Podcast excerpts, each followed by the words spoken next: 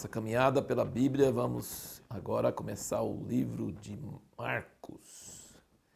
Você deve estar seguindo a leitura da Bíblia nesse cronograma aqui e lendo primeiro cada dia a porção indicada e depois assistindo o vídeo. Nós vamos falar sobre os capítulos 1 a 3 de Marcos. E nossa pergunta no último vídeo foi qual a diferença, a grande diferença entre o Evangelho de Mateus e o de Marcos. E é o seguinte: Marcos é muito mais curto e direto ao ponto. Porque Marcos, pelo que se parece, foi escrito mais para os romanos, e os romanos eram um povo mais com menos paciência e não queriam tanto provas do Velho Testamento, não conheciam o Velho Testamento, as Escrituras. Mateus foi escrito mais para os judeus e Marcos foi escrito mais para os romanos. É como se fosse quase um seleções do Evangelho, né? já chega direto, não entra nos detalhes do nascimento de Jesus, fala rapidamente sobre várias coisas, é mais prático, gosta muito das palavras imediatamente, logo, e fez isso, fez aquilo. É algo para prender atenção e não mostrar muita base teológica, a base das profetas, como está escrito nos profetas, como Mateus sempre usava. É interessante que algumas pessoas têm comparado os quatro evangelhos com os quatro seres viventes do Apocalipse, que ficam ao redor do trono de Deus. Mateus representa Jesus como rei, e seria o leão. Marcos representa Jesus como servo, que seria o boi. Lucas representa Jesus como homem, a sua humanidade, a face do homem, dos seres viventes. E João apresenta Jesus como Deus, a visão de águia, lá de cima, uma visão celestial. É interessante você lembrar que são quatro evangelhos, todos sobre o mesmo assunto, falando sobre Jesus, mas de aspectos diferentes, de lados diferentes. Agora a gente vê aqui que já começa o Evangelho de Jesus Cristo falando de João Batista. Todos os quatro evangelhos é assim. Todos os quatro evangelhos não conseguem falar sobre Jesus sem falar sobre João Batista primeiro.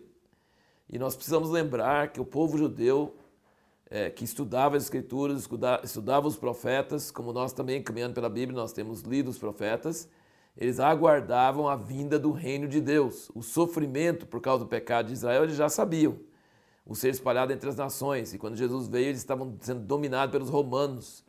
Então eles queriam um rei libertador que surgiria na casa de Davi e libertaria Israel do domínio dos romanos e traria paz, e, a, e, o monte de Jerusalém seria elevado é, é acima de todos os montes, e, e o reino de Deus e a paz viria sobre toda a terra.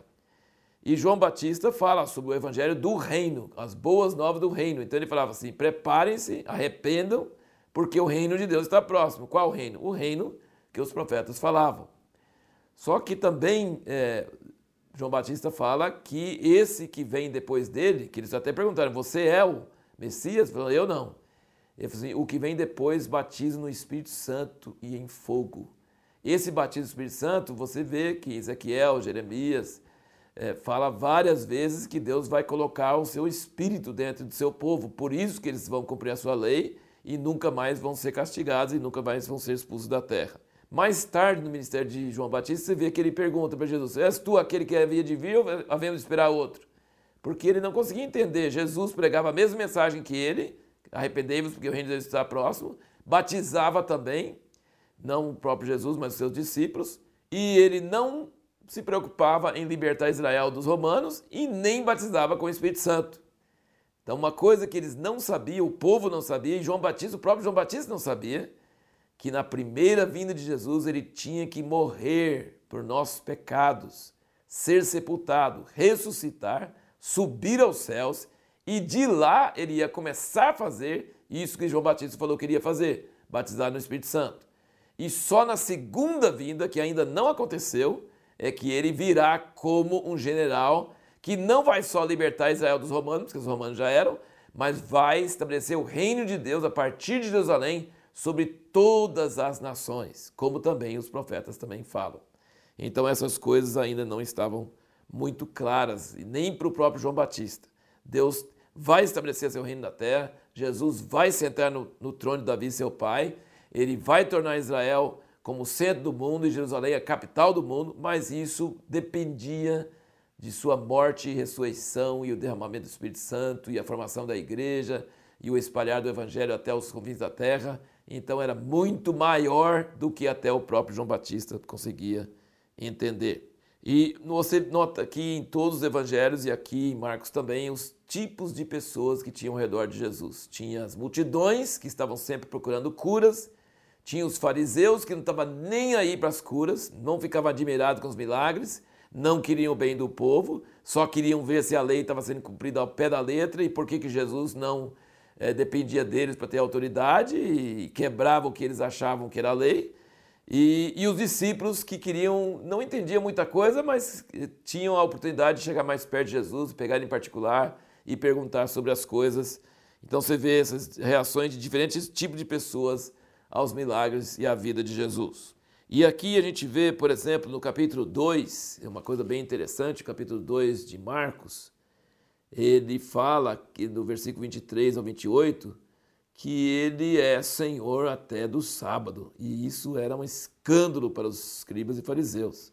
E ele disse uma coisa aqui no versículo 27 do capítulo 2, ele diz: "O sábado foi feito por causa do homem, e não o homem por causa do sábado". Isso aqui é muito radical. Ele está dizendo que a lei não foi feita para prender o homem debaixo de uma escravidão. A lei foi feita para que o homem entrasse num ritmo, entrasse numa, nos caminhos de Deus, numa harmonia com Deus, mas ele não precisaria ficar preocupado com cada detalhezinho. Ele aí até deu o exemplo de, de Davi, que não podia comer dos pães da proposição e comeu. É, ele não era sacerdote, mas ele comeu porque estava num apuro. Então, é, o ponto de vista de Deus em carne, Jesus, sobre a lei, é muito diferente do que os fariseus tinham sobre a lei. É, ele diz que a lei era para o bem do homem e não o homem para ficar escravizado debaixo da lei. Isso é um ponto de vista assim bem radical e bem perigoso das nosso ponto de vista, né? Mas Deus não é uma pessoa legalista e também não é uma pessoa libertina, não é assim, você faz o que você quiser, mas havia uma flexibilidade muito maior em caso de crise, em caso de necessidade, do que ficar ao pé da letra, preso a cada item, cada tio, cada coisa que a lei falava. E nós vemos aqui também que é bastante interessante que Jesus não queria que ninguém falasse abertamente que ele era o Messias. Né? Os demônios sabiam, ele mandava calar. As pessoas que ele curava, ele falava para não falar para ninguém. E os discípulos, quando viram ele lá no Monte da Transfiguração, na glória, ele falou: Não conta para ninguém até o filho do homem ser ressuscitado. Então Deus não gosta de propaganda, ele não gosta de sensacionalismo, ele gosta de fazer coisas de uma maneira sutil, de maneira discreta. Ele tem a hora certa para revelar as coisas. Os demônios ficavam gritando: Tu és o santo, filho de Deus, cala a boca, sai. Ele falava com eles, né? Então ele não queria uma divulgação errada, ele não queria fanfarra, ele não queria é, nada disso.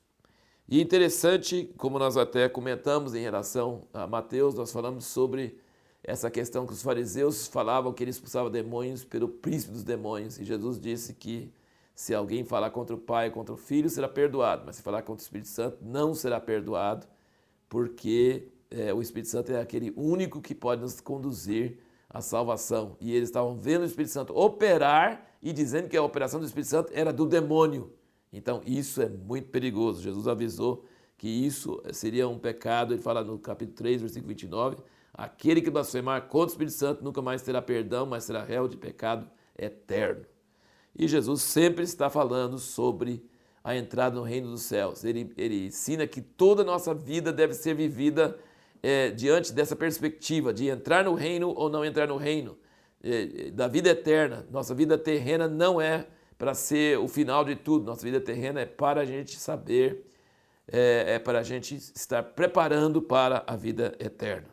E a pergunta que nós vamos responder no próximo vídeo é: quais as vantagens de ser discípulo de Jesus?